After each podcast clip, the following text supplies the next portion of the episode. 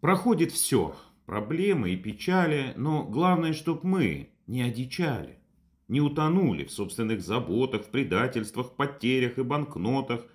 Мы так спешим устроить жизнь скорее, что, кажется, семь раз прожить ее успеем. И даже мимо счастья пробегаем, когда в погоне жить не успеваем.